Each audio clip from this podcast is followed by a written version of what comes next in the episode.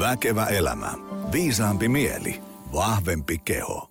Hyvää uutta lähetystä jälleen kerran, rakas väkevän elämän kuulija. Vanha tuttu tai uusi korvapari.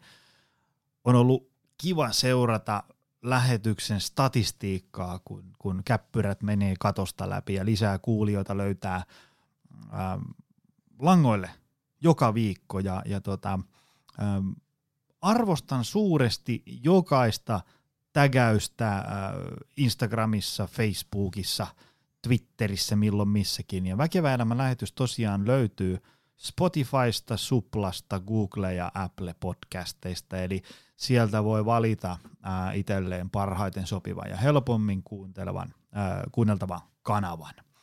Ähm, meillä on tällä viikolla jälleen kerran tärkeä lähetys ähm, silmällä pitäen ja korvalla pitäen kaikkia pienyrittäjiä, hyvinvointialan ammattiharjoittajia, miksi nyt muidenkin alojen ammattiharjoittajia. Ja tänään puhutaan yrityksen taloudesta. Mitä, miksi se on niin tärkeä ja, ja jos se on tärkeä, niin mitä siellä pitäisi niin kuin seurata ja ää, jos on mennyt hommat vähän pieleen, niin millä sitä montusta pääsee ylös ja niin edespäin. Tämä on ehkä vähän semmoinen, että aina kun mä kirjoittelen näistä massiasioista vaikka ää, sosiaaliseen mediaan, niin, niin tota, tulee aina kauhean ryöppy yksityisviestejä, että no itse asiassa tämä on muuten just munkin ongelma ja kiva kun tuosta kirjoitit ja niin edespäin.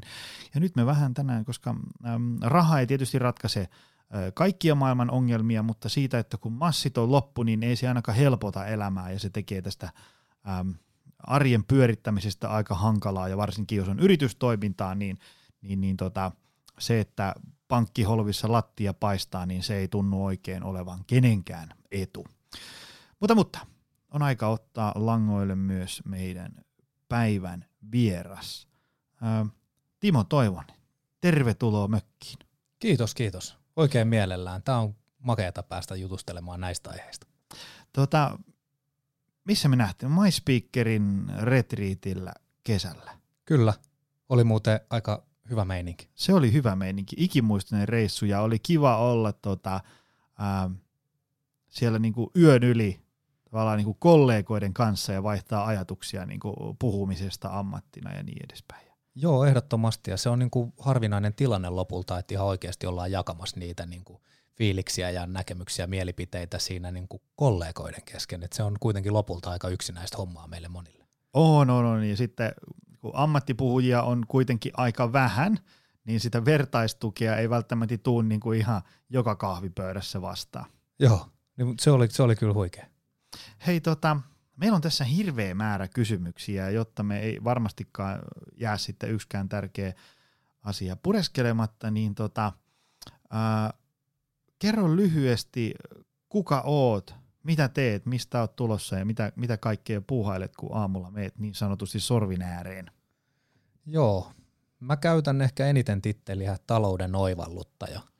Eli ää, toisaalta mä käytän myös varsinkin niin kuin puhujana niin helposti titteliä sillanrakentaja.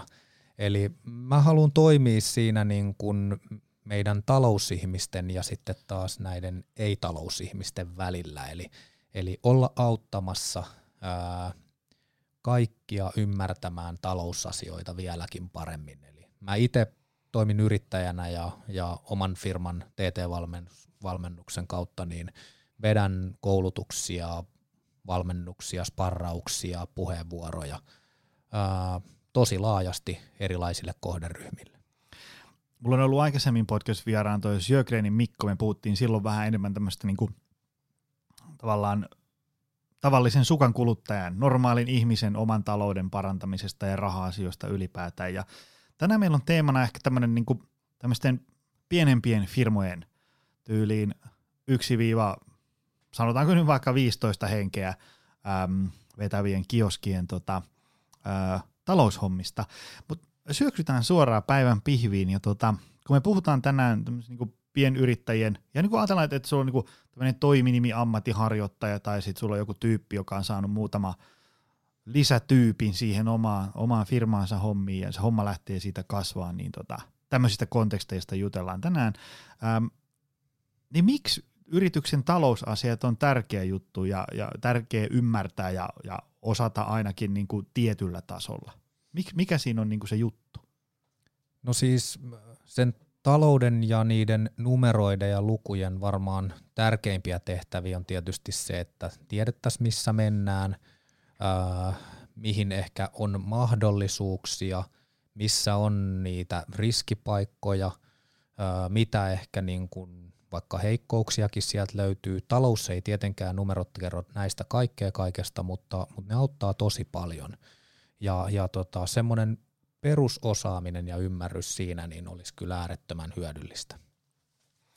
Tota, se on just se, se tota, jos ajattelee itse omaa tätä kymmentä vuotta tässä, niin just se, äm, tavallaan kun sulla voi olla niin jotain mutua siitä, että miten menee, mutta sitten se mutu ja sitten miten oikeasti menee, niin ne ei ole aina yksi yhteen.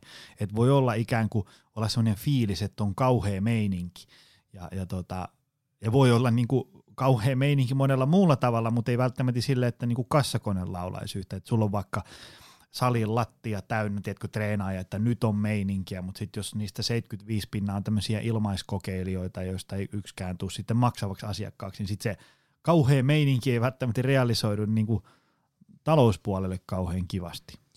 Joo, monessa asiassa niin mehän mennään yrittäjinä ja, ja kun me ollaan innoissaan siitä meidän omasta jutusta ja liiketoiminnasta, niin, niin se on totta, että me paljon mennään myös sen mutun pohjalta ja me mennään niiden omien fiilisten ja näkemysten pohjalta ja nyt sitten käytännössä se talouspuoli tuo siihen just sen, että ei mentäskään pelkästään vaan sen mutun pohjalta, vaan otettaisiin ihan niin sitä konkreettista näkemystä sit sieltä lukumaailmasta, koska tota, mutu on ihan jees, mutta sitten myös välillä on ihan hyvä ottaa siihen vähän faktaakin mukaan. Talous on siinä mielessä kiinnostava, että, että kun sieltä myös aika paljon pystytään sitten näyttämään niitä asioita semmoisena NS-faktana, vaikka tässä mun on pakko heti sanoa, että, että mä en ole sitä mieltä, että, että ne kaikki niin kuin numerot ja se talouden informaatio, että se olisi niin kuin oikeasti faktaa. Siellä voi myös oikeasti olla niin kuin ihan virheellistä tietoa, että sehän on siitä kiinni, että kuinka hyvin sitä on sitten niin kuin tuotettu, kuinka vahvaa ja luotettavaa se data siellä taustalla on. Mutta joka tapauksessa niin saadaan siihen vaikka päätöksentekoon siihen, että me ajatellaan, että mihin suuntaan me halutaan mennä, niin saataisiin vähän niin kuin faktapohjaa. Sanoit tuossa virheellistä tietoa. Mitä, heitä jotain esimerkkiä. Mitä voi olla, niin kuin, että ei olekaan ihan numerot kauhean kuranttia tavaraa? Joo, no nyt sä tietysti, tämä on mielenkiintoinen, tästä voisi tulla hirveän pitkä selvitys, mutta, mutta tota, ehkä niin kuin ensimmäinen se, että jos me mennään sinne liiketoiminnan sisälle tutkailemaan vaikka meidän kannattavuutta, ja jos nyt hetkeksi ajatellaan niin, että ei katsota sitä sieltä sen niin kuin lakisääteiseltä puolelta, eli sieltä mitä siellä kirjanpidossa nähdään, vaan haluttaisiin katsoa vähän syvemmälle sinne, että mikä meidän tekemisessä on kannattavaa niin silloin äh, siinä ei ole enää niin kuin säännöstöä, että millä tavalla se lasketaan. Ja siinä tietysti voi tulla hyvinkin virheellistä infoa, että jos me ollaan unohdettu ottaa jotain kustannuksia mukaan sinne laskentaan tai laskelmille, niin, niin silloin aidosti me saatetaan luulla ihan väärin. Yksi semmoinen aika niin kuin mun lempiaiheista on sellainen, että jos me tehdään vaikka jotain tuotekehitystä, ja nyt pitää muistaa, että siis palvelu palvelua tarjoavatkin yrittäjät tekee tuotekehitystä melkein koko ajan, että mietitään, että hei, minkälainen palvelu olisi toimii näille tietyille asiakkaille, niin sitä usein ei oteta mukaan sinne, kun mietitään, että kuinka kannattavaa se toiminta on. Että se tuotekehitys on vähän siinä sivussa, sitä tehdään, ja yllättävän monella yrittäjällä on monta tuotetta, palvelutuotettakin, jotka ei oikeasti ole edes kannattavia, kun ei olla huomioitu sitä, että paljon siihen on laitettu aikaa ja rahaa ennen kuin yhtään tuotetta on myyty. Joo, ja sitten varmaan voi olla sille, että jos se niinku niputtelee liikaa asioita, että sulla on vaikka niinku valmennukset, ja sitten siellä ihmettelet, että – mä teen niitä pirusti ja katteen pitäisi olla kauheasti kohdallaan, mutta niin kuin mitään rahaa ei jää, niin sitten siellä kun rupeaa vähän niin kuin siivuttaa, että no mitäs kaikkia valmennuksia täällä on, niin sitten sä huomaat, että jos siellä on vaikka viisi erilaista konseptia, niin siellä voi olla yksi kannattava, jolla rahoitetaan niitä neljää hölmöä sitten. Ja, ja tämmöisiä on ainakin itse huomannut. Ja, ja tota, jos kun puhuttiin tuosta numeroiden tärkeydestä, niin vaikka, siinä on ehkä varmaan semmoinen, että kun se, se ei ole välttämättä se yrittäjän intohimo, että kun moni voi laittaa salin pystyyn sen takia, että, että ne haluaa, että ihmiset pudottaa painoa ja parantaa suorituskykyä ja on hyvä meininki ja saa just sellaisen konsepti kuin itse haluaa. Ja sitten se Excelin kyttääminen ei välttämättä ole niinku se intohimo ja sitten se jää helposti vähän vähälle, varsinkin jos innostuu hommista ja, ja sitten varsinkin jos on kiire, niin sitten helposti ne, ne ikävät ja tylsät hommat jää vähän, Et ei, kai tämä nyt aika kannattavaa on, ja sitten sä painat menee siinä vuoden päivät ja ihmettelet, että kauhean meininki, mutta missä kaikki rahat on. Joo, siis siinä on niin kuin monenlaisia haasteita, mutta totta kai siis kun mä oon pienten yrittäjien kanssa ja pienten yritysten kanssa tekemisissä, niin onhan se fakta, että pääosalla kuitenkin se talous ei ole se ykkösjuttu. Siis tietysti mun näkökulmasta valitettavasti näin. Ja, ja tota, silloin ne jää niin kuin pienemmälle huomiolle ja, ja sitten mennään täysillä ja uskotaan siihen juttuun ja sitten jossain kohdassa se ehkä mahdollisesti iskee silmille, että tämä ei ollutkaan. Ja sitten mä vähän palaan tuohon tohon sun aikaisempaan siihen, että että jos me ajatellaan, että meillä on vaikka nyt niitä erilaisia valmennuksia, ja yksi niistä on äärettömän kannattava, ja sitten ne muut ei olekaan, niin tyypillisestihän tätä ei yrittäjä tiedä, sille ei ole siihen mitään niin kuin laskentajärjestelmää, sille ei ole mitään seurantajärjestelmää siihen, että se kohdentaisi näitä vaikka tuottoja ja kustannuksia niille, niille eri tekemisille.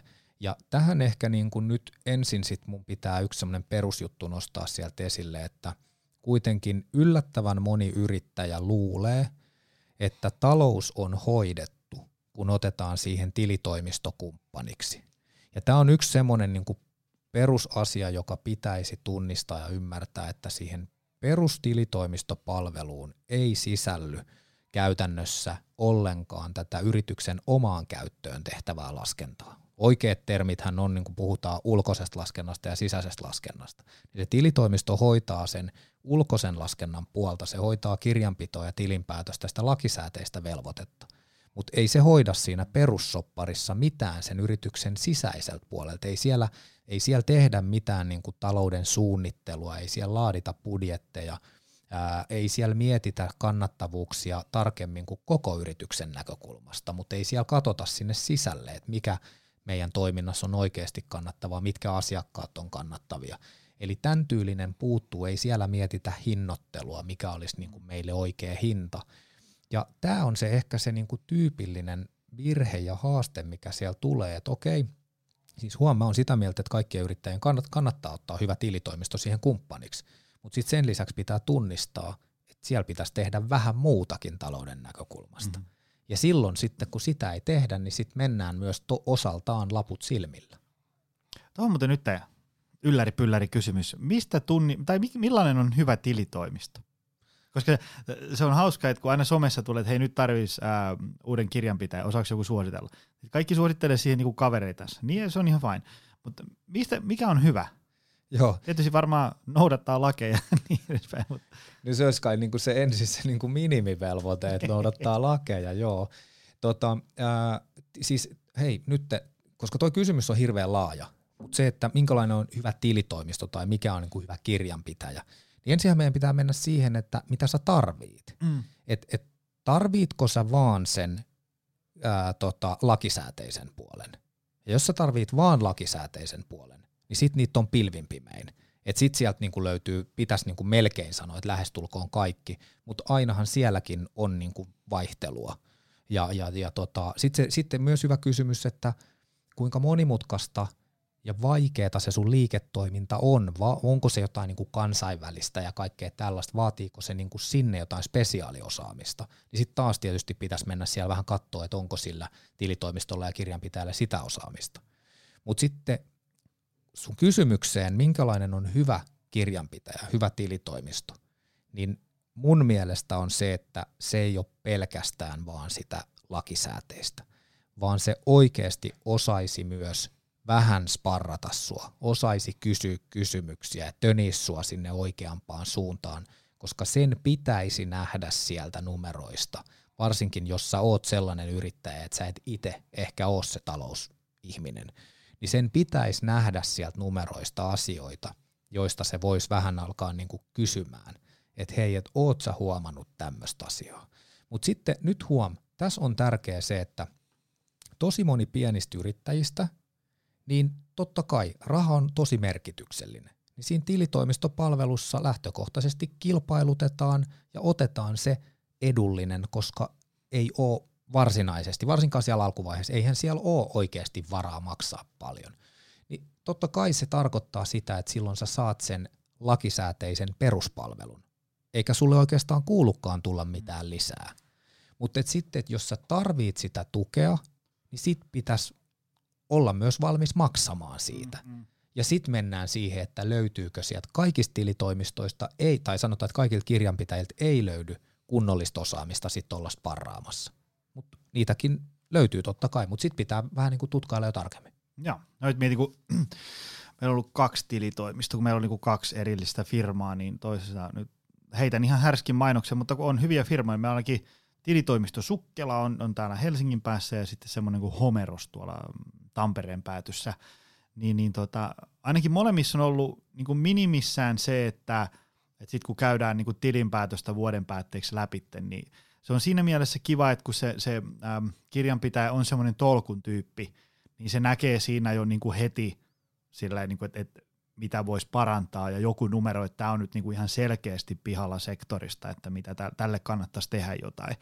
Että niin kuin, kyllä mä ainakin suosittelen, että, että, löysi niin muutama kymmenen tai sata euroa tiskiin, että saisi semmoisen tunnin sparrauksen, että pääsisi ne, niin ne ihan pahimmat roiskeet sieltä siivoon, koska siinäkin säästää niin monta tonnia vuositasolla.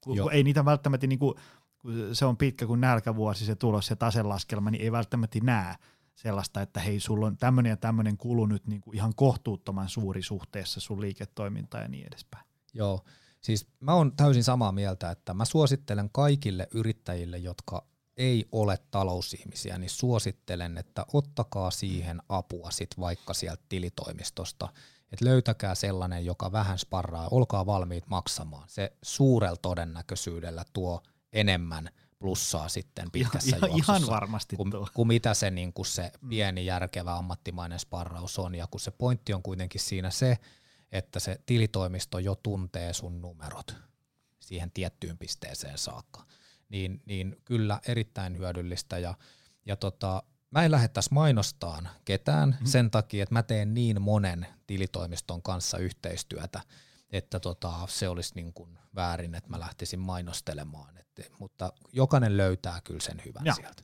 Varsinkin kun pitää kiinni näistä nyrkkisäännöistä, mitä äsken sanoit. Kyllä. No hei, sitten. Jos ajatellaan, että meillä on näitä tämmöisiä äh, vähän pienempiä firmoja, sovitaan nyt vaikka maks 15 tyyppiä äh, aina sinne ähm, ammattiharjoittajan saakka, niin, niin mitkä on sun mielestä, sanotaanko nyt vaikka top kolme tai muutama tämmöinen taloushaaste, jonka kanssa siellä painitaan niin kuin kenties ihan kroonisesti aina joka paikassa ympäri vuoden? Tota, joo, siis jos mun pitää sieltä jotkut nostaa, niin, niin ensimmäisenä mä nostan sen niin kuin kannattavuuden ja sen, sen ymmärtämisen. Eli, eli se, että et, et onko se toiminta oikeasti kannattavaa, että pystyykö sieltä yrittäjä lopulta saamaan myös itselleen riittävän korvauksen ja, ja ymmärretäänkö se, että mistä se kannattavuus rakentuu. Niin se olisi niin kuin yksi, ja tämä on nyt hei hirveän laaja, mm. että me tullaan pohtimaan tota varmaan syvemmälle tuossa kun mennään eteenpäin. Sitten toinen on, on tota, rahavirta, rahan riittävyys, kassavirta, sen, sen ymmärtäminen ja seuraaminen. Niin se on semmoinen asia, johon, johon tota, joka on hirveän tärkeä ja johon pitäisi kiinnittää huomiota paljon enemmän. Ja sitten vaikka sä kysyt niin kuin talouden, niin, niin mun on pakko nostaa tähän kolmanneksi osaaminen. Okay. Että et se niin kuin talouden osaaminen. Mitä se, se tarkoittaa? Avataan sitä tässä kohtaa, mennään noihin muihin myöhemmin. Joo, siis, siis se, että, että, tota, että olisi se niin kuin peruskäsitys niistä niin kuin asioista, joita siitä taloudesta yrittäjänä pitäisi ymmärtää. Ja, ja, ja tota, se, se ei vaadi, tämä talous ei ole rakettitiedettä. Tämä ei ole mitään, että et, yrittäjälle se helposti siis sille, niin kuin ei talousihmiselle, niin se talous näyttäytyy just siinä, että se tilitoimisto lähettää sen tuloslaskelman ehkä kerran kuussa tai pahimmillaan kerran vuodessa ja taseen. Niin, niin nehän on niin kuin karmeita rapot, raportteja, ei talousihmisille. Hirveästi niin kuin termejä, joista ei tajua niin. mitään, lukuja, mahdollisesti prosentteja. Ja nykypäivänä niin kuin tämmöinen prosenttiymmärryskin alkaa olla yllättävän heikkoa johtuen siitä, kun ei kenenkään enää tarvitse laskea mitään. Järjestelmät laskee kaiken, niin kuin jos ollaan työelämässä oltu ja vaikka lähdetty yrittäjäksi. Niin, niin tota, ää, se talousosaaminen tarkoittaa sitä, että nyt ensinnäkin edes osattaisiin lukea niitä raportteja, ymmärrettäisiin mitä se tarkoittaa. Ja sitten sen jälkeen tietysti sitä voidaan lähteä syventämään, että, että osattaisiin vaikka sitten lähteä niin kuin arvioimaan vaikka sitä kannattavuutta vähän pidemmälle, että lähdettäisiin miettimään, että mikä hinta voisi olla meille oikeanlainen ja tämän tyylisiä asioita. Joo, ja siinä mulla tuli sitä kannattavuudesta just se mieleen, että muista, olikohan se Kim Väisäsen kanssakin juteltiin muinaisessa lähetyksessä siitä, taisi olla hänen siinä väärää yrittämistä kirjassa se, että, että, tota, että varsinkin ne kannattavuuslaskelmat siinä kohtaa, kun on aloittelemassa, niin ne tekee vähän liian kivoiksi. Tiedätkö silleen, että sä, sä arvioit sun niin kuin, niin kuin myynnit ja, ja tulot vähän yläkanttiin, ja sit sä arvioit niiden kehityksen vähän liian positiivisesti, kun se oikeasti tulee oleen, ja, ja sitten kulurakenteen sä ajattelet vähän liian hienoksi, niin kuin sellaiseksi, että sä ajattelet, että ei tule mitään muita kuluja kuin vain ne minimit. Joo.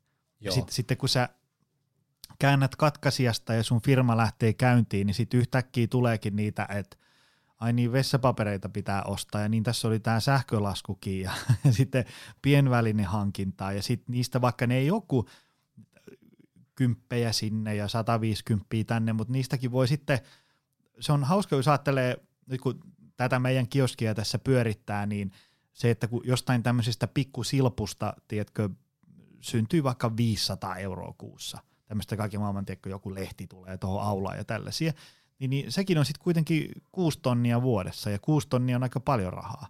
Joo. Ja, ja, ja tota, mutta tosiaan se, että se tekee niinku liian optimistiseksi sen, sen alku, ää, tilanteen laskemaan, että näin tämä homma tulee pyöriin, ja varsinkin se, että kauanko kestää, että sä pääset siihen tilanteeseen, ja sitten se arki yllättääkin, kun kulut on suuremmat, myynti paljon pienempää ja tämä kehitys paljon hitaampaa, ja sitten tulee tosiaan kassan pohja vastaan äkkiä. Joo, se on ihan perus, peruslähtökohta ja hyvin normaali tilanne. Eli se, että ensinnäkin kaikilla meillä yrittäjähenkisillä tyypeillä, niin totta kai meillä on vahva usko siihen, mitä me lähdetään tekemään. Ja niin pitääkin olla.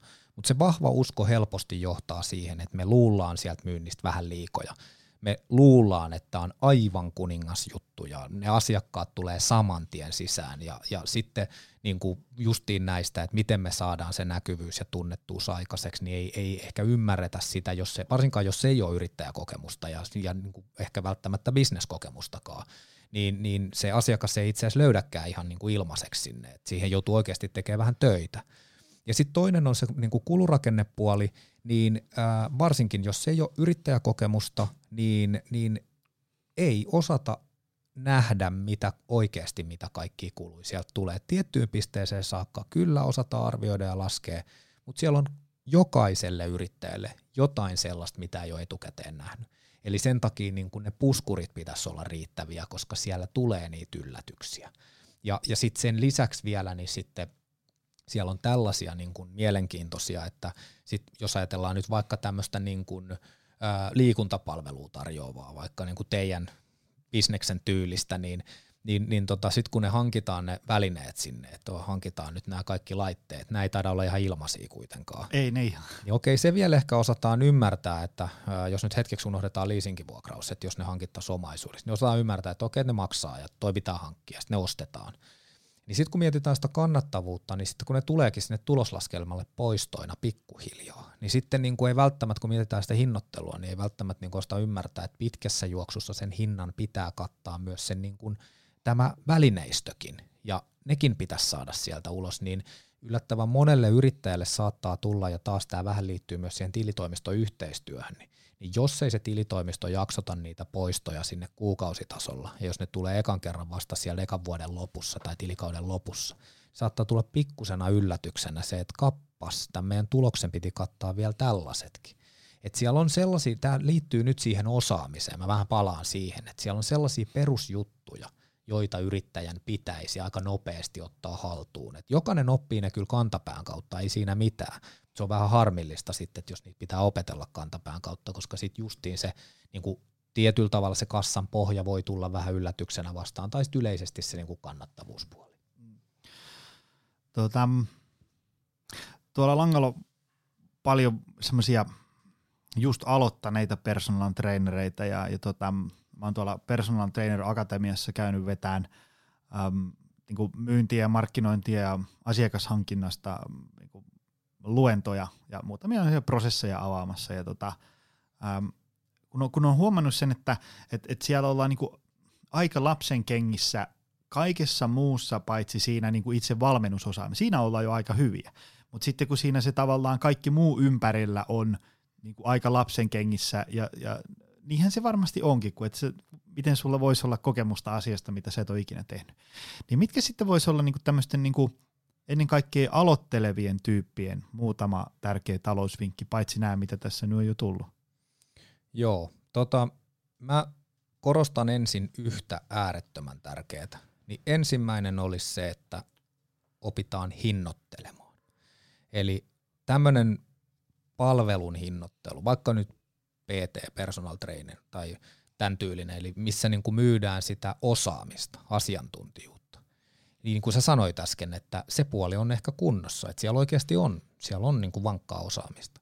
Niin, niin melkein kaikki aloittavat yrittäjät tekee siinä ensimmäisen virheen, että hinnoitellaan aivan liian alas.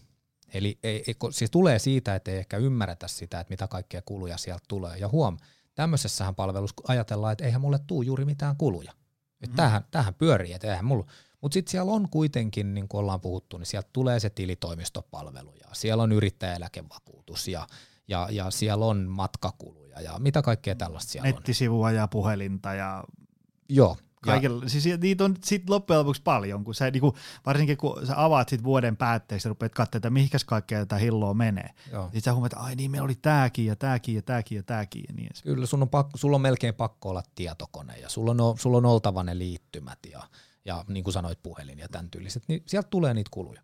Niin, niin mun ensimmäinen vinkki on, hinnoittele rohkeasti. Eli heti alusta saakka – pitää oikeasti niin kuin uskaltaa lähteä siitä, että tässä myydään nyt asiantuntijuutta ja sille pitää olla joku oikea hinta.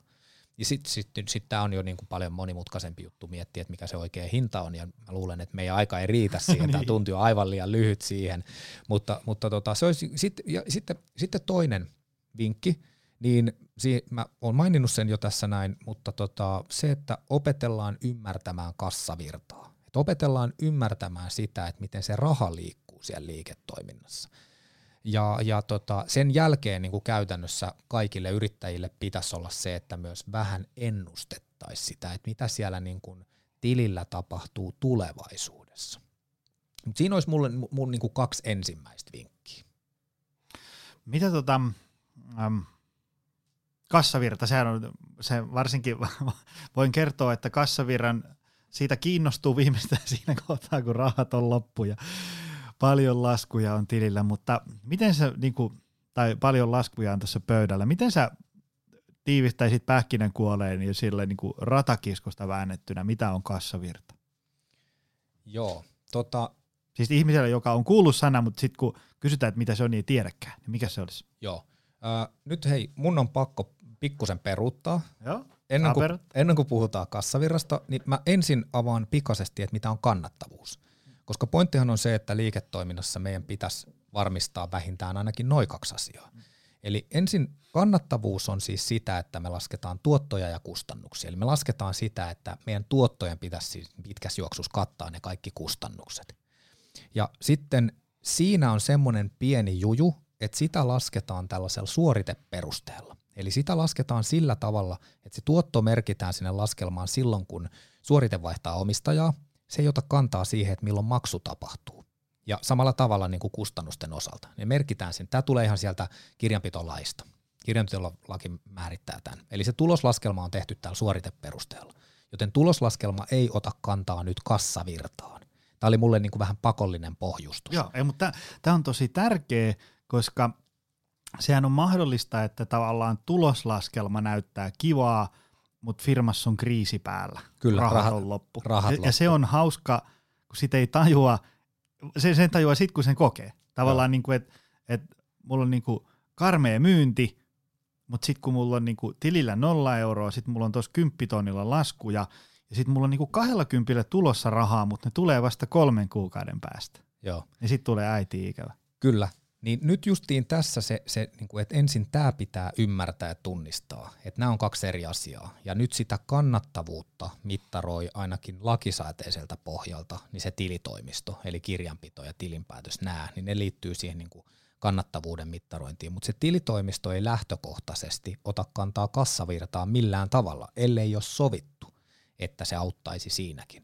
No nyt mitä se kassavirta tarkoittaa? Tämä on niin kuin helppo. Se tarkoittaa käytännössä sitä, että, että raha, raha riittää, oikeastaan mä otan tähän hei toisen termin, mä käytän maksuvalmius. Eli maksuvalmius on sitten se toinen asia, mitä siellä liiketoiminnassa pitäisi varmistaa, eli nyt puhutaan siitä kassavirrasta, ja sitten katsotaan oikeasti konkreettisesti, mitä siellä tilillä tapahtuu. Eli sitten me katsotaan niin kuin maksuperusteella, että milloin ne maksut tapahtuu molempiin suuntiin, milloin tulee sisäänpäin rahaa, milloin sitä lähtee. Ja nyt se ongelma on se, että pääosa pienistä yrittäjistä ja yrityksistä ei ennusta kassavirtaa. Eli niille ei ole mitään näkymää sinne tulevaisuuteen, joten se tulee joka kerta yllätyksenä, kun se raha loppuu. Mm-hmm. Ja, ja mun on helppo sanoa, mäkin pyöritän tällä hetkellä niin kuin pientä yritystä. Mulla on yksi työntekijä, joka kasvaa niin vauhdikkaasti kuin vaan niin kuin rahoitus antaa myöden, niin, niin tota, mulle itselle ylivoimaisesti tärkein laskelma on kassavirta ennuste. Mä ennustan sitä tulevaisuutta ja siksi mä annan saman tien kaikille pienille yrittäjille vinkin. Jos et sä pysty vastaan tähän kysymykseen, niin sit sun pitäisi tehdä jotain uudella tavalla. Eli kysymys on se, milloin sun rahat loppuu. Jos Aika et, hyvä. jos et sä sitä tiedä, niin sit se tulee sulle yllätyksenä. Ja sit sä oot, sit se iskee silmille. Niin, niin se olisi se, ja sitten se ei ole oikeasti edelleenkään taas, niin kuin mä sanoin jo tuolla alussa, tämä talous ei ole rakettitiedettä, niin se kassaviran ennustaminen on käytännössä sitä, että laitetaan niitä sun parhaan näkemyksen mukaan niitä maksuhetkiä tulevaisuudesta, vaikka ei se tarvii kuin paperia kynän, sä voit laittaa niitä allekkaan, eli missä kohdassa tulee maksuja sisään, missä kohdassa, kohdassa erääntyy niitä tulevia laskuja ja miltä se näyttää, vaikka kuukausitasolla yrittää sitä hahmotella se avaa silmiä ihan äärettömän paljon. Joo, joo. Ja sitten mulle tuli tässä semmoinen mieleen just se, että tämänkin voi tehdä vähän liian optimisti silleen, että ajatellaan, että jos joku tosta ottaa laskulla palvelun, niin se maksaa sen 14 päivän päästä, kun silloin on eräpäivä.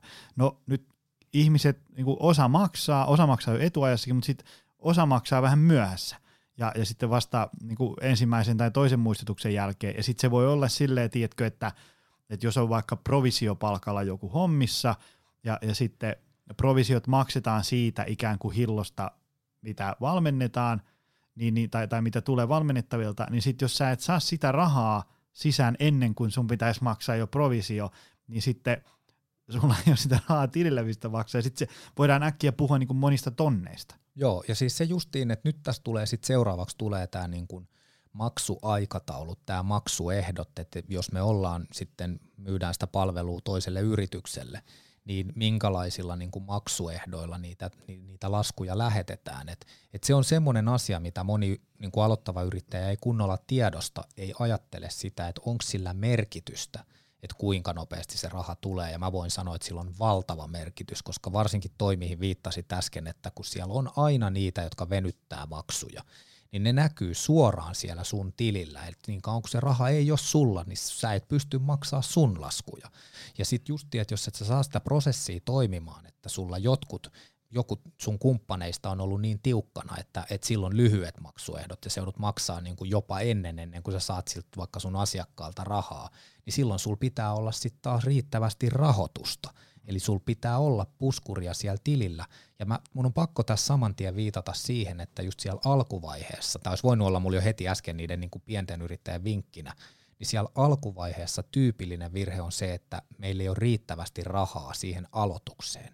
Eli me ollaan niin kuin laskettu niihin alkuinvestointeihin – ja, ja siihen niin kuin alkuvaiheeseen tietty summa, mutta me ei olla niin kuin huomioitu sitä, että meillä sitoutuu sitä rahaa sinne prosessiin ja joku maksaa myöhässä ja meillä pitäisi olla. Eli se tyypillinen on se, että meillä on alus riittävästi rahoitusta. Ja nyt mä annan tässä saman tien vinkin myös kaikille aloittaville yrittäjille. Hankkikaa rohkeasti siihen alkuun rahoitusta riittävästi. Tällä hetkellä rahan hinta on niin kohtuullinen ja nyt jos puhutaan tällaisista niin kuin PT tämän tyylisistä, niin kun siellä ei oikeasti puhuta hirveän isoista summista, mutta se helpottaa yllättävän paljon taakkaa hartioilla, kun ottaa vaikka viisi tonnia ekstraa sitä lainaa, jos vaikka Finveraan menee keskustelemaan tai mistä sitä ikinä hakee, niin se vuosikustannus on siitä niin minimaalisen pieni, mutta jos se on sulla pusku, mutta sitten pitää muistaa, että sitä ei pidä käyttää, eli siis se, se pointti ei ole se, että jo laitetaan se nyt tonne, ostetaan sitten jotain välineitä, vaan että niinku oikeasti, että ymmärretään se, että siellä on heiluntaa. Joo. Tota, mitä sitten, tuli nyt tästä mieleen, noi tämmöiset niinku talouden puskurit ja tällaiset, niin ähm, mikä on sun, jos sun pitäisi nyt hihasta ravistaa joku tällainen, että paljonko pitäisi olla kikuja ja mukuja jossain niin kuin säästötilillä tai jossain muualla niin kuin nopeasti likviditoitavissa niin kuin pienyrittäjä, kolmen, kuuden kuukauden kikut, mukut, mitä se pitäisi olla? Mikä on sun tällainen vinkki, ehdotus? Sä huomaat, että mua hymyilyttää, koska tämä on niinku semmoinen, semmoinen kysymys, mitä multa kysytään ihan hirveän paljon.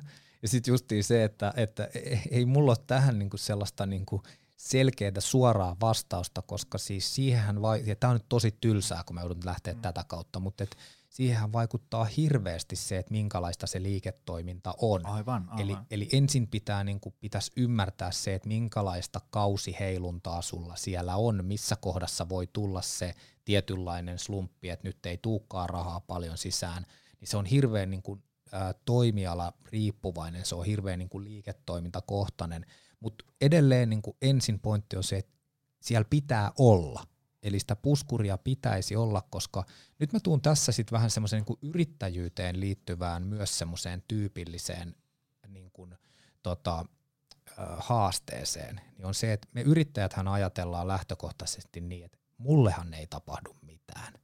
Eli, eli kyllähän mä tässä tätä hommaa pyöritän, niin se ensimmäinen riski, tämä ei ole enää pelkkää taloutta, tämä on niin kuin perusyrittäjyyttä. Ensimmäinen riski yrittäjyydessä on se, että mitä jos yrittäjälle käy jotain niin ne puskurit on myös sitä varten, että jos käy jotain, niin me, me ei olla heti saman tien niin kuin aivan niin kuin älyttömissä ongelmissa, koska sehän on tämmöinen niin kuin sitä vaikka omaa asiantuntijuutta myyvälle yrittäjälle, niin mitä jos sä oot työkyvytön puoli vuotta? Mä en tarkoita sitä, että sulla pitää olla puskureita puoleksi vuodeksi, se ei ole se pointti, mutta sulla pitää olla puskureita silti, että sä pääset myös siitäkin yli. Mutta siihen on myös se, rahalliset puskurit ei usein riitä, vaan sulla pitää olla backup-suunnitelmat. Eli sulla pitää olla myös suunnitelmat siihen, mitä jos mulle käy, mitkä on. Ja huom, vakuutukset ei ole riittävät. Se vakuutus ei kata sitä menetystä, mitä tapahtuu, jos asiakkaat lähtee kävelemään. Aivan, aivan. Et se kattaa sen niin kuin periaatteessa niin kuin joku sairaskulun ja tällaisen, mutta se ei kata sitä, että jos sä menetät sun asiakkaat siinä, sillä, sillä välillä. Niin, että pitää aloittaa tyhjällä kalenterilla sitten taas, kun palailee niin. töihin. Niin. Aivan, aivan. Niin, niin tässä on niin kuin monta aspektia, mihin sitä puskuria tarvii, ja sen takia tämä on niin kuin hirveän vaikea vastata, että pitääkö se olla kaksi mm. kuukautta tai kolme kuukautta. Se riippuu, miten hyvin sulla on nämä muut riskit hallussa. Niin, niin. ja jälleen kerran pitäisi sitten tietää mahdollisimman paljon siitä omasta toimialasta ja bisneksestä ja, ja just sitä, että milloin rahaa tarvitaan ja, ja mihinkä kaikkea. Kyllä, ja siinä yllättävän paljon auttaa se ensinnäkin seuranta, että ihan oikeasti katsoo, mitä siellä tilillä tapahtuu, ja sen lisäksi lähtee tekemään sitä ennustamista, harjoittelee sitä, se avaa silmiä ihan älyttömän paljon. Joo, ja se, tämä on tosi hyvä keskustelu, ja mun, olisi ihan hirvittävän hieno juttu, mä olisin tosi onnellinen, jos tuolla langoilla olet, olevat niin kuin aloittelevat yrittäjät, tai ne, joilla nämä talousasiat ei ole ollut nyt kauhean niin kuin, ää, mielen päällä, niin ottaisi nämä oikeasti tosissaan, koska äm, se, se tuntuu aluksi vaivalloiselta, kun on niin paljon muutakin, ja mulla on tämä mun oma, mikä ikinä, kuntosali tai joku muu bisnes tässä pyöritettävänä. Mutta mä oon itse huomannut, että se on oikeasti tosi palkitsevaa, kun ottaa niinku päivän pari, ja sitten vaikka jonkun tolkun tyypin kanssa, jolla on niinku vähän näkemystä ja ymmärrystä numeroista, niin istuu alas ja, ja pureskelee niitä numeroita, niin sitten kokee semmoisia aha-elämyksiä, että mulla on niinku, tässä mun bisneksessä mun tämmöisiä niinku rahareikiä, mutta mä en ole niinku tajunnut sitä. Ja sitten se on ollut niinku tosi hieno ää, niinku tavallaan oivallus siitä, että mä voin tehdä niinku yhtä pitkää työviikkoa, mutta mulle jää siitä nyt enemmän. Ja jossain kohtaa voi tehdä lyhyempää työviikkoa ja silti enemmän. Ja, ja sitten se on niinku tosi palkitsevaa se, että et, et, et tulee semmoinen ikään kuin niinku käsitys siitä, että missä mennään, versus se, että sä oot semmoisessa usvassa, että, että mä painan hommia kuin hullu, mutta missä kaikki hillot niin, ja sitten jotenkin vähän koko ajan jännittää, että meneekö niin, tämä niin. edes, edes läpi nyt, mm. ja, ja Ja sitten aina jossain vaiheessa sieltä pamahtaa vaikka sitten se tilinpäätösraportti, sitten käydään jotain keskustelua ja ihmetellään, että miksi tämä meni näin, niin, niin, niin nämä kaikki auttaa siihen, että ei ehkä mentäskään ihan niin siellä sumussa ja usvassa. Kyllä, kyllä. Tuota, no mitäs nyt sitten? Jos ajatellaan, että pienyrittäjällä on, on talous vähän mennyt kuralle ja, ja tota, pitäisi päästä sieltä ylös, niin millä sieltä pääsee? Mikä on sun niinku, toimenpiteet? Olikohan se sun joku YouTube-video, joku, jostain sun luennosta kattelit, että oli sitä, että, että, että niinku se ensimmäinen reaktio heti, että nyt ruvetaan säästää ja YTt päälle ja niin edespäin. Mutta mikä, mikä on sitten se tavallaan se semmoinen niin lopullinen lääke, että sieltä päästään sitä montusta ylös ja, ja niin kuin hyvään iskuun? Joo, sä oot selkeästi kattonut jotain, mun, joo, joo, jota, joo. jotain mun tarinoita ja seurannut. Tota, äh, joo, mutta äh, se, että tietysti tämä talous menee kuralle siinä, nyt se voi tarkoittaa monenlaisia asioita, mutta mä lähden nyt yhtä kautta ensin rakentaa, eli, eli äh, siellä oletettavasti on silloin sitten myös joku kannattavuusongelma. Niin mä lähtisin sitä kannattavuuson, kannattavuusongelmaa lähestyä ensin siitä, että ihan ekana mä kattoisin sen tuottopään. Eli mä lähtisin katsoa sitä, että, että onko se sisäänpäin tuleva raha, onko se pää kunnossa. Eli käytännössä onko meillä myyntikunnossa, onko meillä markkinointikunnossa, onko meidän tarjoama kunnossa, eli se meidän tuote tai palvelu, mitä me tarjotaan, onko siellä kaikki niin kuin laatuasiat kunnossa ja osuuko se siihen meidän kohderyhmään ja niin edelleen, onko meillä asiakasymmärrys kunnossa, eli ensin se niin kuin sisäänpäin tulevan, tulevan rahan pää, koska siis toi, mihin sä äsken viittasit, tuo YT-neuvottelukuvio, niin tämä on niin kuin tyypillinen myös meille talousihmisille, niin tyypillinen lähestymistapa aina, jos on kannattavuusongelma, niin me lähdetään heti karsimaan kuluja. Mutta nyt mä ensin niin kuin kiinnittäisin huomioon, koska kuitenkin tämä on ihan matemaattinen juttu, se on siellä tuloslaskelmallakin isoin luku on se liikevaihto. Joo. Se pitää katsoa, että se toimii, koska sitten on ihan toisarvosta lähteä karsiin kuluja, jos ei se myynti toimi, niin, niin, niin tota, suurella todennäköisyydellä pitkässä juoksussa ollaan joka tapauksessa ongelmissa. Joo, ja toi oli mun hyvä ystävä Emäsalon telinekeisari Patrick Sarinko joskus, me oltiin kahvilla ja sanoi siinä autossa, kun jutteli jotain niin kuin haasteista niin kuin yrityksen talouden kanssa, että hillot loppu ja kauheat laskut painaa päälle, niin se sanoi, että, että myy itse ulos sieltä, eli sieltä montusta, eli alat vaan myymään niin saakelisti. Ja, ja tota, kun se on varmaan just sitä, että et, tiedätkö, kun, niin kuin, se, että jos mä hankin tuohon nyt vaikka niin kuin, ää, tusinan verran PT-asiakkaita, niin siitä tulee niin kuin monta tonnia kuukaudessa lisää hilloa taloon, versus se, että mä alan tuossa nyt – kilpailuttaa 40 euron puhelinliittymää, niin sille ei ole niin kuin siinä kohinassa mitään merkitystä. Et, et tavallaan niin kauan kuin rahaa tulee hyvin sisään, niin se on, raha on vähän niin kuin yrityksen tämmöinen niin kuin happi tai tämmöinen, niin kuin, että ilman sitä on tosi hankala. Kyllä. Eli toi oli niin kuin se, mistä mä lähden ensin liikkeelle. Ja sitten, sitten tietysti sen jälkeen totta kai ei me nyt unohdeta sitä kulupuoltakaan. Et totta kai katsotaan, mutta, mutta mä ehkä suosittelisin, kato, me, me talousihmiset puhutaan kuluista ja kustannuksista, mä suosittelisin, että sitten seuraavaksi katsotaan, että onko se meidän resurssipuoli kunnossa. Eli ne kustannuksethan tulee niistä resursseista, mitä me käytetään.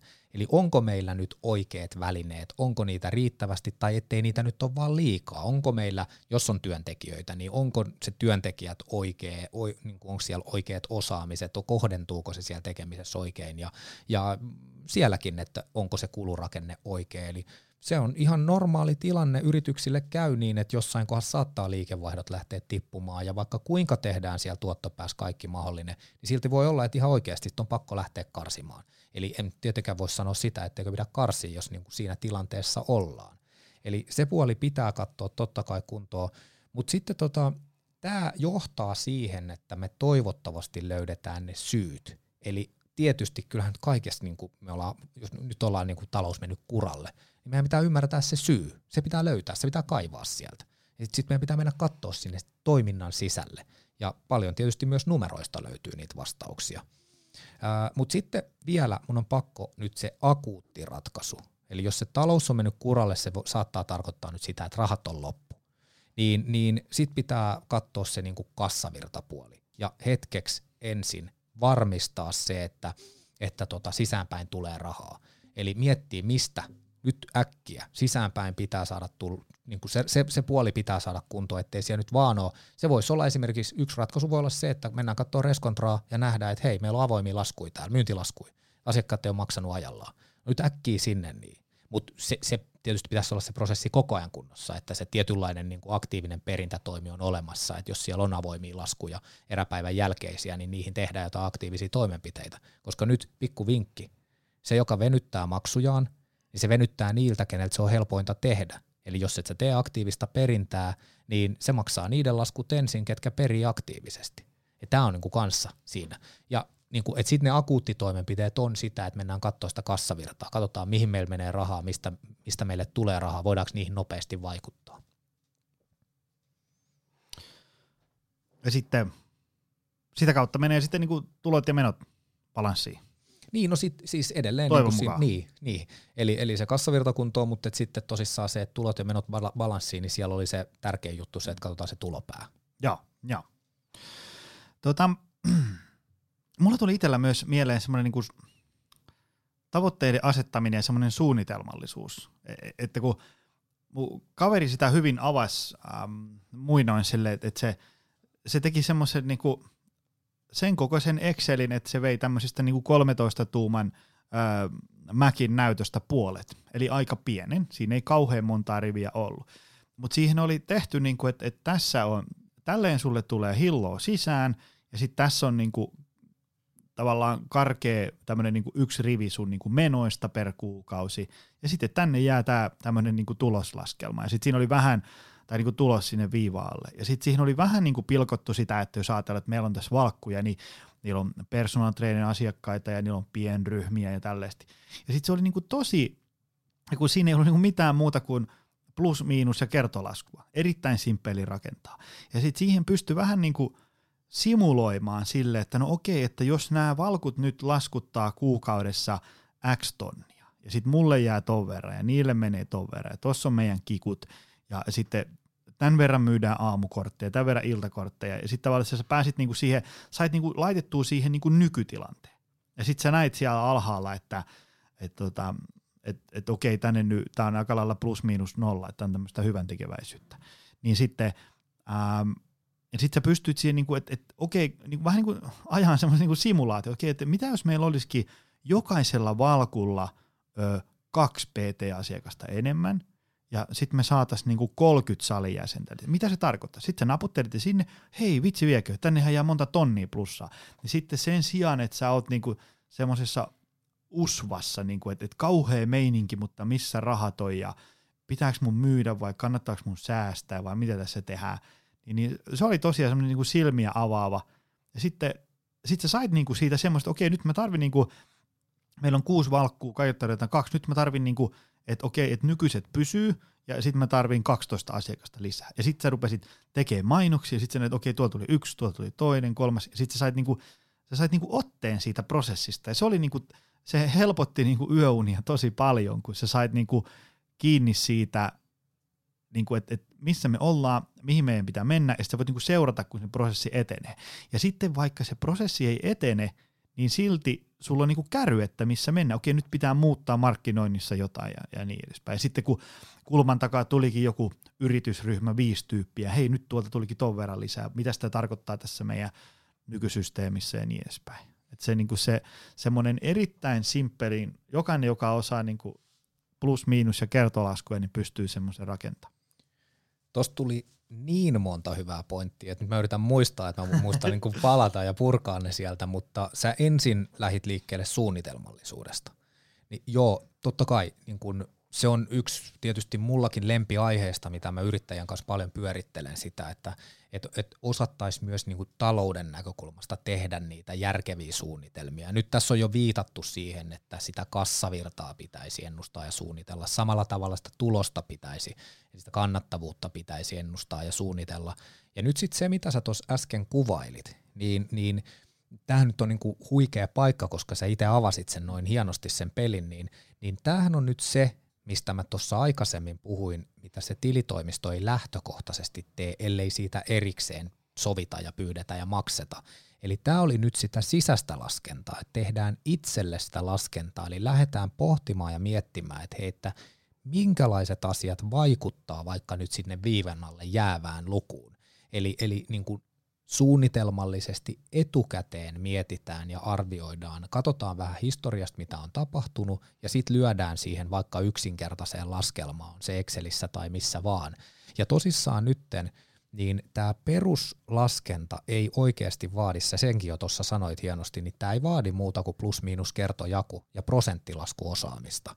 Ja sillä pystytään jo niin kuin mallintamaan pienen yrityksen toimintaa talouden näkökulmasta aivan niin todella riittävästi. Eli siitä, sillä se ei kuin laskentaosaamista varsinaisesti, mutta kun se, se vaatii sitä talousosaamista, että ymmärretään, että mitä sinne, minkälaisia asioita sinne lyödään sinne laskelmaan, mistä ne tulee, miten mä voin vaikuttaa, mutta sitten kun sitä tolla tavalla simuloidaan, niin aletaan ymmärtää sitä, että mikä vaikuttaa mihinkin. Ja sehän on se, niin kuin, se talousosaamisen juttu, mitä yrittäjillä niin kuin harvemmin kunnolla on, että osattaisiin ymmärtää, miten nämä asiat vaikuttaa. Et, et se, se, se ei oikein tuu millään muulla. Tämä on, siis on sillä jännä juttu, että tämä talousosaaminen ei ole yhtään sen ihmeellisempää kuin mikään, mikään muukaan osaaminen. On se vaikka sitten ihan se niin PT-osaaminen tai markkinointiosaaminen tai myyntiosaaminen, niin, niin tämäkin tulee harjoittelemalla. Ja iso osa yrittäjistä jostain syystä sitä talousosaamista ei oikeastaan harjoittele – yksi syy on se, että ei välttämättä edes tiedosteta, että sitä kannattaisi tehdä, eli sitten ihan oikeasti tehtäisiin tämän tyylisiä laskelmia. Mutta sä hyvin kuvasit sen, että kuinka se oikeasti sitten, niin kun, ensinnäkin se, se, se ottaa taakkaa sieltä hartioilta, kun sä et ole siellä sumussa, ja sitten sen lisäksi ihan oikeasti tuossa toihan johtaa siihen, että sä alat tekemään järkeviä bisnespäätöksiä. Sä alat oikeasti tekemään niitä valintoja sen pohjalta, että sä tajut, että okei, että nyt kun mä saan sen pari uutta asiakasta per vaikka niin kuin ohjaaja, niin, niin se, se parantaa mun kannattavuutta tällä tavalla. Ja sitten sä alat tekemään niitä päätöksiä sen pohjalta, että hei, et nyt oikeasti tota myyntiä pitää tehdä, että saadaan näille ja näille lisää. Sitten jossain kohdassa huomaat, että okei, nyt meillä alkaa kaikilla olla riittävästi tekemistä. Sitten tulee seuraavaksi se kysymys, että älä nyt ala raapia selkänahasta liikoja, vaan sitten siinä kohdassa otetaan lisää tekijöitä. Mutta nämä, nämä tulee sieltä talouden kautta. Tota, välillä törmää niin kuin talouden osalta tämmöiseen termiin kuin läpinäkyvyys, että niin kuin kaikki firmassa tietää, miten taloudessa menee. Mitkä on sun ajatukset siitä? Joo, no siis äh, läpinäkyvyys niin kuin laajemmassa keskustelussa tietysti tarkoittaa sitä, että, että niin kuin avattaisi sitä, että mitä ne tarkoittaa. Se voi olla isommissa yrityksissä, että välttämättä niin kuin ei kunnolla niin kuin kerrota henkilöstölle, että missä mennään ja niin edelleen. Mutta meillä on nyt tämä pienemmät yritykset tässä selkeästi fokuksessa ja nä, nä, näkökulmana, niin – niin ensimmäinen, mikä mulle siitä nousee, on se, että useimmiten ei tiedetä, missä mennään. Eli sitä läpinäkyvyyttä niihin lukuihin ei oikein ole, kun ei oikein edes niin ymmärretä, että niin, mitä sekään tiedä, jonka pitäisi tietää. Niin, että mitä, niin, mitä niin kuin niin. pitäisi edes ymmärtää. Ja, ja se on justiin se, että, että se, siinä palataan siihen, että se niin kuin osa, osaamista pitäisi vähän kehittää ja, ja sitten löytää vaikka itselleen, koska mä väitän, että mm, kyllä melkein jokaisella yrittäjällä kuitenkin jossain, niin kun, jos vähän laajennetaan sitä lähipiiriä, niin löytyy joku, joka oikeasti pystyisi auttamaan. Niin tämä on niin kuin yksi juttu tietysti niin kuin yrittäjyyteen liittyen, että, että niitä, hyödynnettäisiin niitä verkostoja, hyödynnettäisiin niitä niin kuin ihmisiä, ketä siinä lähistöllä on, niin nyt taloudestakin, että otettaisiin joku siihen vähän, jonka kanssa voisi vähän keskustella ja sparrailla ja tulisi, tulisi kertoa, että hei näissä näis sun kannattaisi. Eli se on se ensimmäinen niin kuin läpinäkyvyys. Meillä ei ole sitä, me ei, me, ei, me ei nähdä niitä lukuja, me ei tiedetä, tiedetä niitä. Ja, ja sitten edelleen, tähän mä oon jo viitannut, mutta käytännössä se, että luullaan, että asiat on hoidossa, kun otetaan stilitoimisto. Eli meillä ei ole sitä niin kuin omaa, me ei mietitä sitä, että millä hinnalla mun kannattaisi myydä ja, ja kuinka paljon mä tarviin nyt vaikka asiakkaita, että mä saan tämän mun kulurakenteen katettua, niin, niin taas edelleen meillä ei ole sitä niin kuin läpinäkyvyyttä siellä tekemisessä. Eli tämmöiset ehkä mulla niin kuin pienen yrityksen näkökulmasta, että isomman firman näkökulmasta sitä voisi purkaa vaikka, vaikka kuinka paljon. Me ollaan noita monia meidän muita kysymyksiä tässä jo pureskeltu muiden kysymysten lomassa, mutta tota, jos nyt pitäisi antaa tämmöisiä niin konkreettisia vinkkejä tämmöiselle niin kuin 1-15 kokoisille firmoille, niin kuin tärkeimmistä tunnusluvuista, mitä seurata, jotta niin kuin sinne sumun keskelle tulee vähän jotain niin kuin selkeyttä, niin tota, mitä ne olisi? Kun mä mietin, mä mietin nyt tässä esimerkiksi vaikka meitä, niin ähm, meillä on aika lailla, niin kuin meidän kuukauden kulut ei ihan hirveästi heitä mihinkään, vaikka niin kuin kun sulla on tällainen 6500 neliö Pasilassa, niin onhan tässä niin kuin paljon kuluja, mutta ne pysyy lähestulkoon samana kaikki. Siis niinku sähkölasku on 500 euroa kuussa plus miinus 30 jompaan kumpaan suuntaan. Vuokra on aina sama.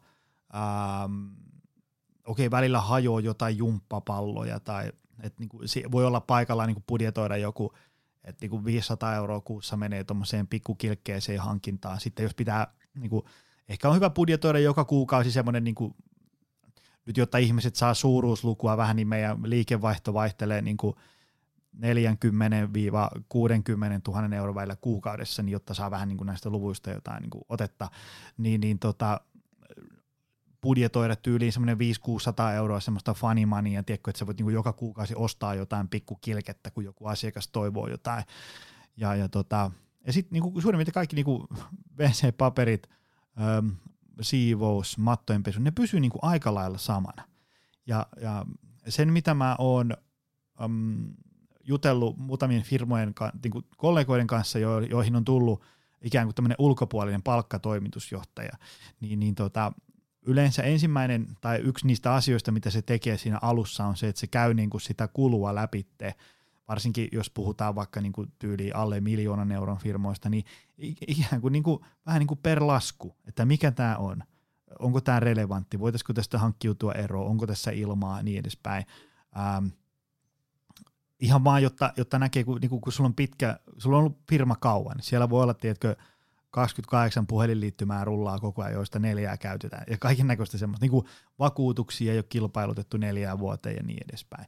Niin, niin se, se kulupuoli meillä on niin kuin aika lailla sama, hmm. ja, ja sit jos sinne tulee isoja heittoja, niin sen kyllä niin kuin tietää heti, koska se on joku yllättävä iso lasku tulee Mutta sitten sitten jää oikeastaan jäljelle se, niin kuin se, se tulopuoli. Ja siinäkin on hyviä saattelee sillä, että, että on niin kuin tietty semmoinen x 10 000 kuukaudessa, mihin meidän pitää vähintään päästä, jotta nenä pysyy pinnalla. Ja, ja tota, sitten siihen niin kuin tähtää ja sitten on niin kuin reaaliaikainen näkymä koko ajan, että nyt on kuukauden 22. päivä, niin me ollaan aikataulussa ja hyvin menee.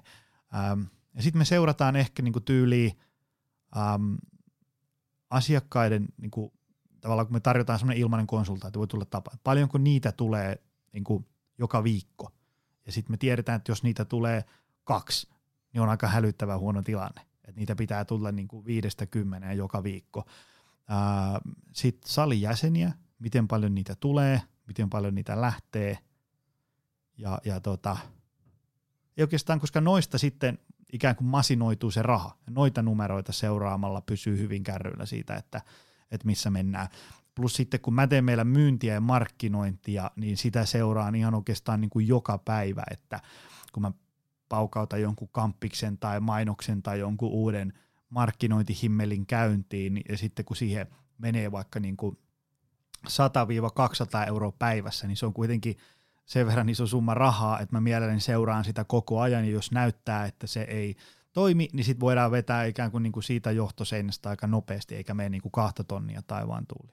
Mutta mikäs, mikäs niin kuin sun näistä tunnusluvuista? Tota, Tämä on sillä niin kuin laaja kysymys sen takia, että, että valittavissa on niin kuin ihan valtava joukko. Säkin jo tuossa, mitä sä tuossa mainitsit, niin siinä tuli niin kuin tosi paljon erilaisia tunnuslukuja, mutta ensin niin kuin, ä, tunnuslukujahan on käytännössä jokainen erä siellä tuloslaskelmassa, jokainen erä taseessa – tuloslaskelmasta vaikka sitten ne prosenttiosuudet liikevaihdosta jokaisen erä osalta, sitten sieltä voidaan laskea vaikka mitä erilaisia, niin niitä on, niitä on tosi paljon. Mutta jos mä jotain nostan esille, okei, sun puheenvuorossa paljon liittyikin tähän, mutta et myynti nyt on ensimmäinen.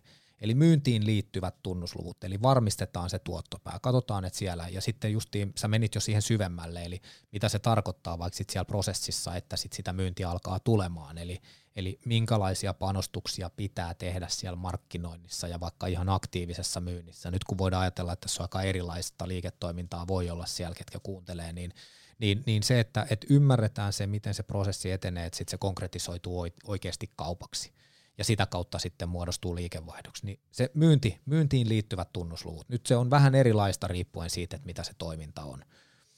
Sen lisäksi kateymmärrys, eli, eli sitten niin kuin katteeseen liittyvät tunnusluvut, mutta tämä on nyt semmoinen asia, mitä ei sitten automaattisesti tuu enää sieltä ulkoisen laskennan pohjalta, että se vaatii sitten jo niin kuin jotain omaa laskentaa, että mietitään, että mikä se meidän kate on.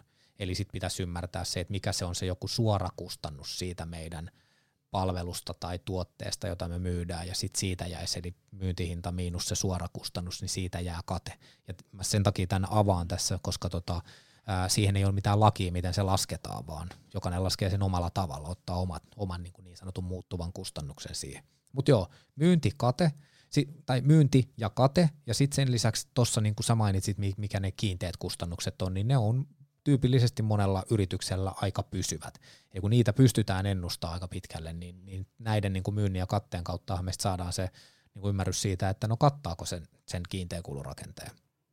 Sitten edelleen niin kuin sieltä kassavirran puolelta, niin, niin se, niin kuin mitä siellä tilillä tapahtuu, eli jotain siihen niin kuin tilin saldoon liittyvää myös tunnuslukua, vaikka nyt sitten sitä, että ennustetaan sitä tulevaisuutta, että, että oikeasti niin kuin vähän arvailta sitä, että miltä se tili näyttää, koska se antaa vastausta siihen, että kuinka paljon me tarvitaan sitten vaikka sitä puskuria tai kuinka paljon me tarvitaan sitä rahoitusta, että se riittää menemään läpi.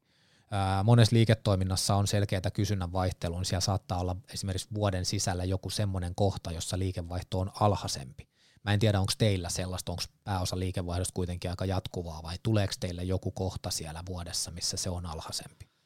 No ehkä se, no 2019 joulukuu meillä on ihan hyvä, mutta kyllä se nyt yleensä se on se heinäkuu, kun koko Suomi pysähtyy kuin seinään, niin silloin tietysti tulee pieni dippi. Joo, Mut.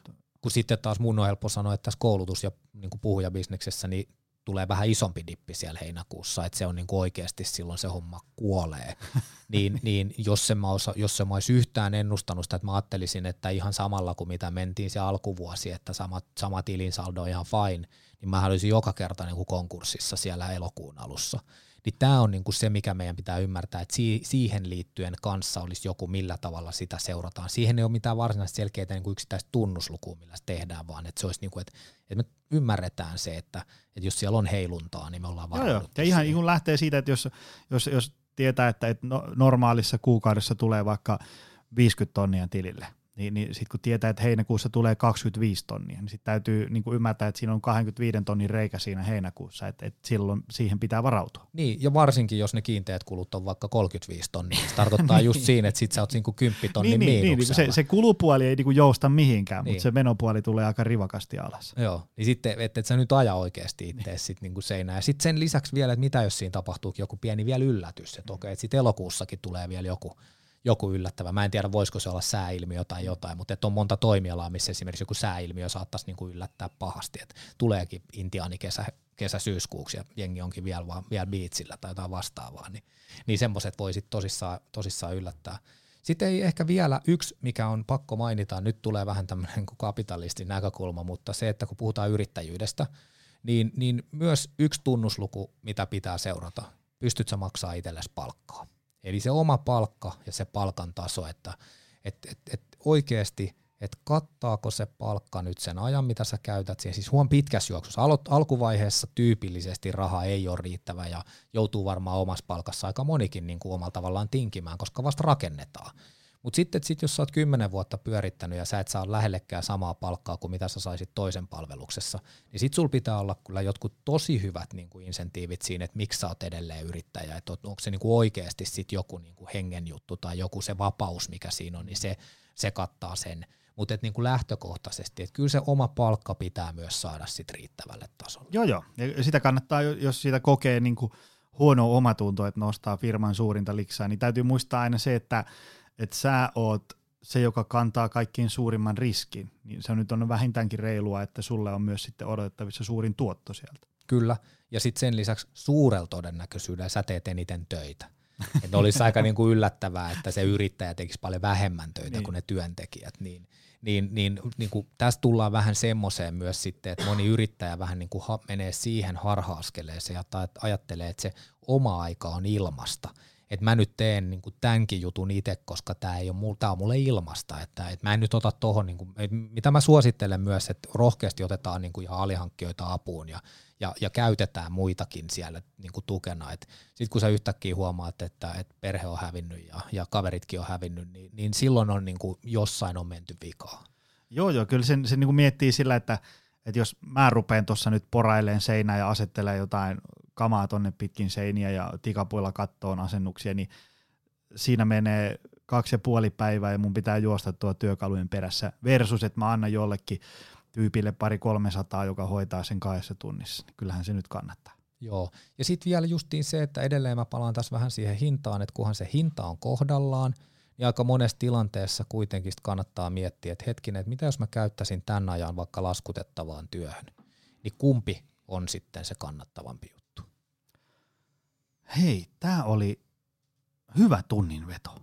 Mä tykkäsin tästä ja, ja nyt sitten rakas kuulija, jos, jos tämä asia koskettaa sua, eli sä oot, oot yrittäjä tai toiminimellä hääräille täällä menee, niin, niin tota, otan nämä hommat tosissaan. Mä voin sanoa, että mä, mä olisin ollut aivan mielettömän kiitollinen, jos mä olisin kuunnellut tämän podcastin kymmenen vuotta sitten, koska mä olisin huomattavasti vauraampi ja huomattavasti pienemmällä vatsahaavalla varustettuna, kun olisi saanut sen talouspuolen. Koska edelleen voi tehdä ää, sitä omaa intohimoa ja kiinnostavia juttuja, mutta se on vähän kivempaa, kun siitä jää sitten jotain kourankin. Kyllä, ehdottomasti. Hei, missä sun juttuja voi seurata lisää? Jos joku haluaa soittaa sut johonkin paikalle, niin miten, miten se onnistuu? ttvalmennus.fi, sieltä löytyy mun firman kaikki, kaikki tiedot ja yhteystiedot LinkedInissä.